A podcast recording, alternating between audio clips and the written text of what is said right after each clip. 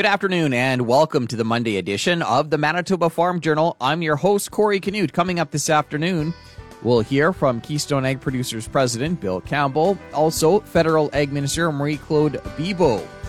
We'll have details on a clean energy announcement, and out first in today's country comment, we'll get a weed update from provincial weed specialist Kim Brown Livingston. The latest farm news and market numbers all coming up over the next 60 minutes. The time now is 12 o'clock. Here's a look at our local news. Good afternoon. You're listening to the Manitoba Farm Journal. Joining us now is the province's weed specialist, Kim Brown Livingston. Unfortunately, this is a super challenging time to be um, spraying right now. It's really tough. These temperatures um, make it very difficult to spray herbicides. Really, we're ju- it's just too hot right now, and there's really not a lot we can do about that. Um, there may be portions of the days here and there where we can do maybe a bit of spraying, but really it's just really hot and it's pretty tough on plants, both the crops that we're trying to protect and the weeds that we're trying to kill. And uh, so it, it doesn't work so good when you're spraying plants when they're under extreme stress from these um, from these high temperatures. What is it about the heat that um, creates complications there? Yeah. Well, for one thing, we tend to, it's a bit of a double whammy because it's harder on the crops that we're trying to protect, and then it also doesn't work as well on the weeds that we're trying to kill.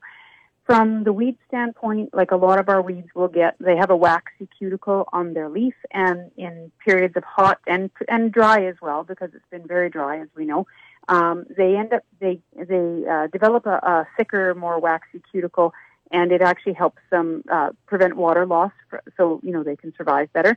So that also though is a barrier to herbicide absorption. So it's really a lot more difficult for the herbicides to get in through that wax barrier. I mean, you can imagine trying to spray water on on top of wax; it just doesn't penetrate, right?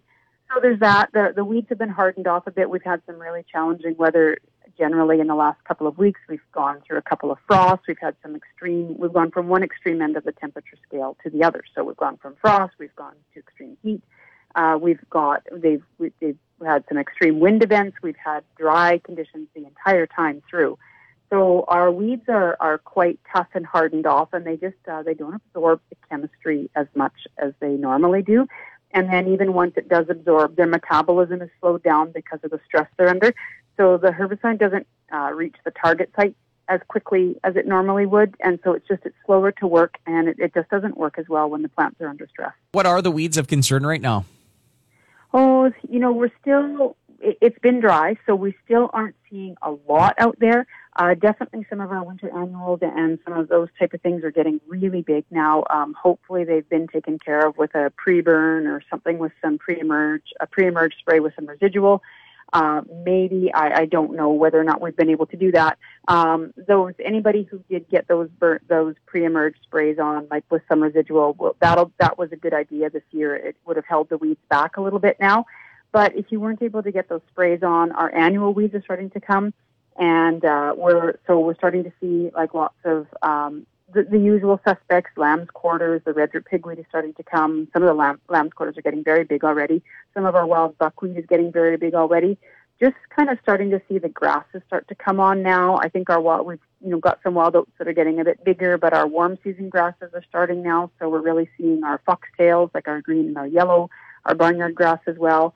Um, and those are hard to tell apart when they're really little. So that's really good to have an idea to know which one you're trying to to go after there. But we're starting to see those really popping out of the ground now. So they're coming now. But uh, but yeah, some of our weeds are starting to get bigger already. The ones that have been here for a while. That was Kim Brown Livingston, provincial weed specialist. A look at what's happening in the markets this afternoon is coming up. Good afternoon. I'm Corey Canute. Manitoba Agriculture says flea beetles are starting to feed more intensively, adding foliar applications of insecticides have occurred. Here's entomologist John Gavloski there's two things that are happening right now. One is that for a lot of growers, it's been over three weeks since they've seeded their crop. Their seed treatment is starting to lose its effectiveness. The other thing that's compounding the issue is flea beetles feed more aggressively under hot, dry, calm conditions, and we did have some very good conditions for them. He adds young grasshoppers are also being noticed, but hatch is in the early stages. And on Friday, Federal Ag Minister Marie Claude Bibeau announced details of the new $165.7 million Agricultural Clean Technology Program. Under the program, farmers and agribusinesses will have access to funding to help develop and adopt the latest clean technologies to reduce greenhouse gas emissions and enhance their competitiveness. The funding will help them continue to move towards a low carbon economy by focusing on three priority areas green energy and energy efficiency, precision agriculture, and the bioeconomy. Bibeau talked about one aspect of the program. Our team has been listening and understand the specific needs of grain farmers for the cost they assume to dry grain and poultry farmers to heat their barns. That's why the program will allocate $50 million specifically for the purchase and retrofit for more efficient grain dryers and $10 million towards powering farms with clean energy. The new program has two funding streams, including the adoption stream and the research and innovation stream. The two step intake of applications will launch later this month. That was a look at today's farm news. I'm Corey Canute.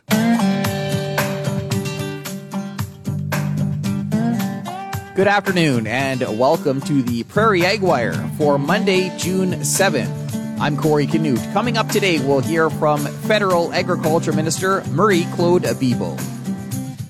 Last week, Federal Agriculture Minister Marie Claude Bibeau announced details of the new $165.7 million Agricultural Clean Technology Program. Today, I'm excited to share the details of our government's additional investment of over $165 million in new agricultural clean technology program with applications opening later this month. The program will focus on three core priorities green energy and energy efficiency, precision agriculture, and the bioeconomy. The program will include two funding streams. First, investment through the adoption stream will support the adoption of technologies that will enhance environmental sustainability, and reduce GHG emissions. Farmers and other eligible recipients will have access to grants for projects that are at least $50,000 in total costs. The federal government will contribute up to 50% for projects for non for profit recipients and up to 75% for non for profit organizations. And our team has been listening and understand the specific needs of grain farmers for the cost they assume to dry grain and poultry farmers to heat their barns. That's why the program will allocate $50 million specifically for the purchase and retrofit for more efficient grain dryers and $10 million towards powering farms with clean energy. Second, the research and innovation stream will support pre-market innovation, including research, demonstration, and commercialization, and of agricultural clean technologies. Amazingly, it is estimated that the new program has the potential to reduce up to one megaton of greenhouse gases from the Earth's atmosphere.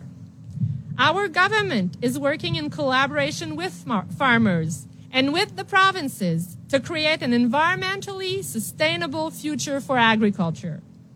In the last year alone, we have announced over half a billion dollars worth of new environmental program to support farmers. Through Canada's strengthened climate plan, a healthy environment and a healthy economy, our government is helping farmers adopt clean practices and technologies. Because now is the time to take bold actions on climate change and position Canada as a leader in sustainable agriculture, environmentally, economically, and socially. The goal is to further reduce greenhouse gas emissions and protect the natural resources that farmers depend on. That was Federal Agriculture Minister Marie Claude Bibeau.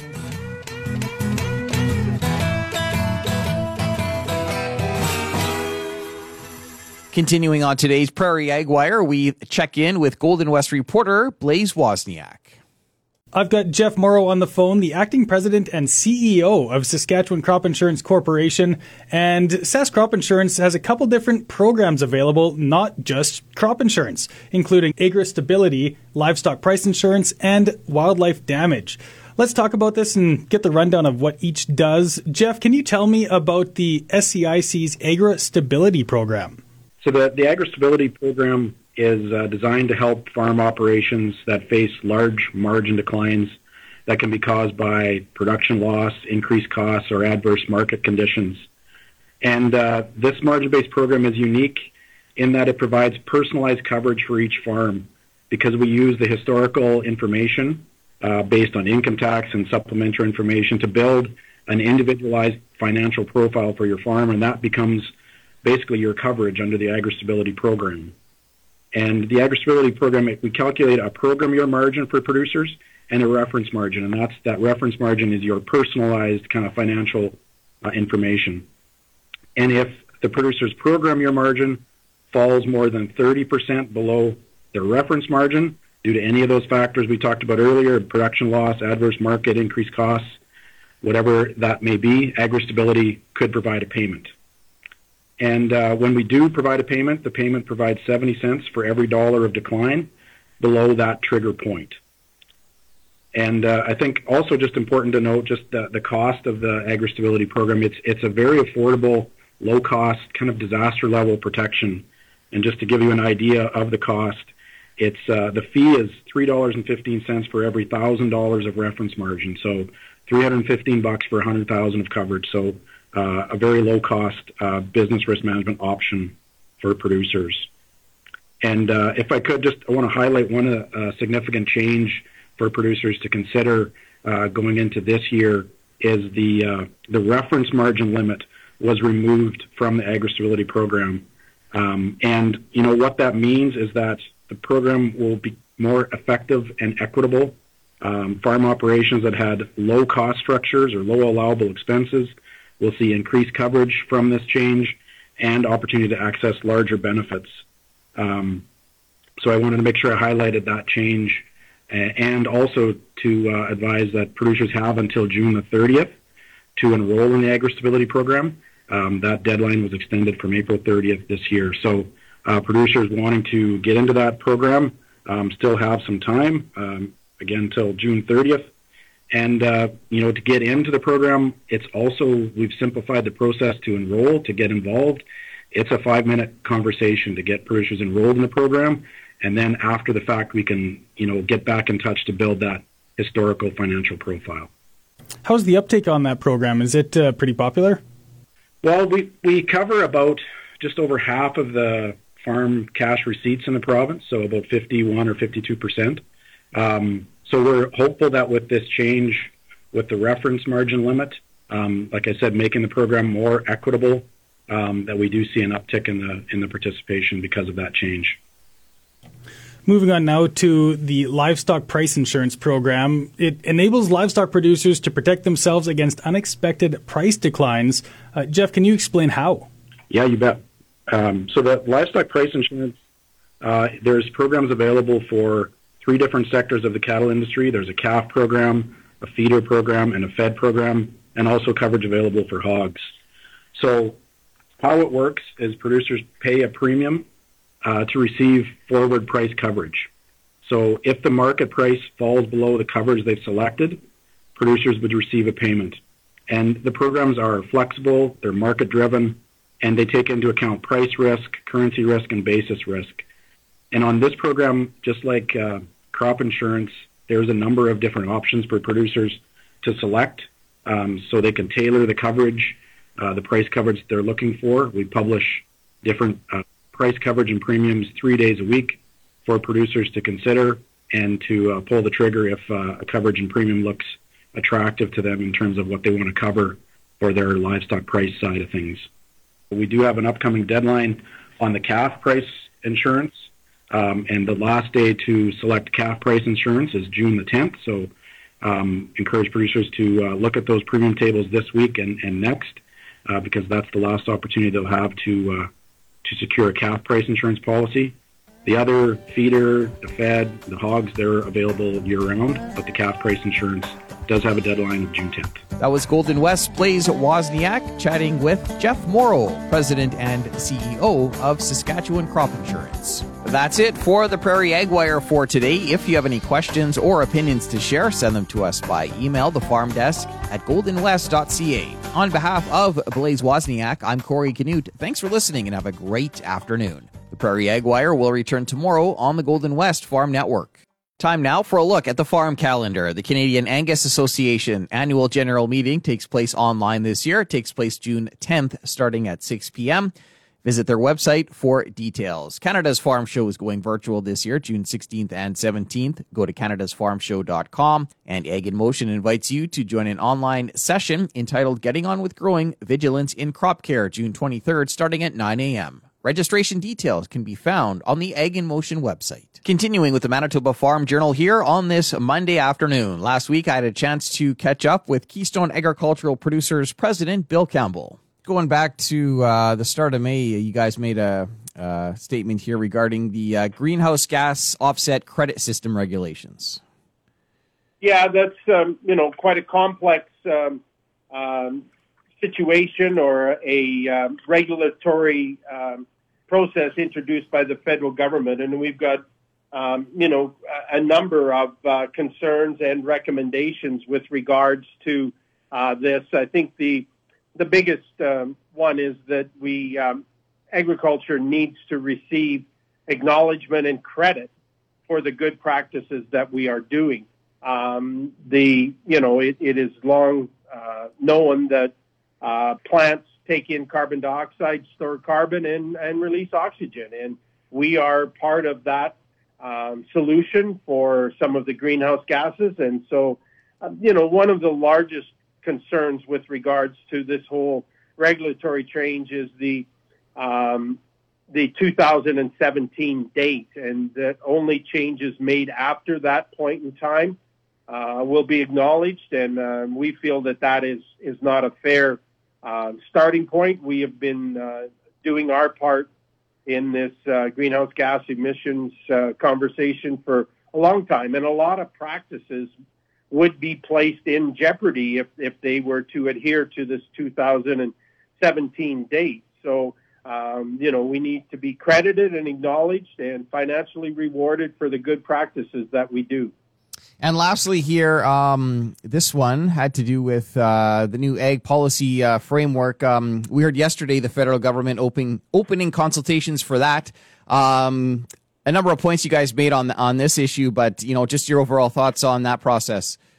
Well, I guess it's um, uh, yeah. I, I, noticed that the federal government has co- open consultations, but they will last for um, you know, I think until the spring of 2022 is when they will actually have a closing date on it. But I believe that um, the current agreement will expire in uh, 2023, and so uh, there needs to be input into these um, funding arrangements and agreements uh, with the ag sector and the federal and provincial governments. And so, uh, the sooner that we are able to provide some input, uh, the better. My understanding is that there will be a federal provincial territorial meeting of some sort um, this fall, and so that will be when the initial building blocks uh, of the new funding agreement will likely be put in place. And so um, we would just like to have input into to that aspect of it. And uh, as we move forward, the uh, the conversation and the the dial has changed somewhat from the previous uh, CAP uh, funding agreement. And so, what will the new one look like? And what does agriculture need?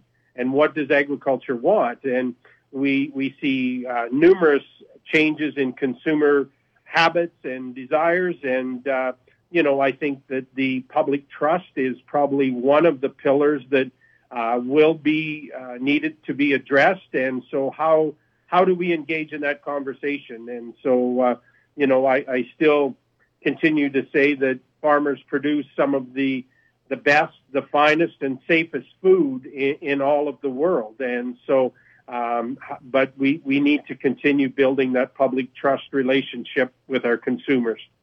That was Keystone Agricultural Producers President Bill Campbell. Another look at what's happening in the markets heading into the close is coming up in just a moment. Time now for another look at today's farm news. Last week, Federal Ag Minister Marie Claude Bibeau announced details of the new $165.7 million agricultural clean technology program.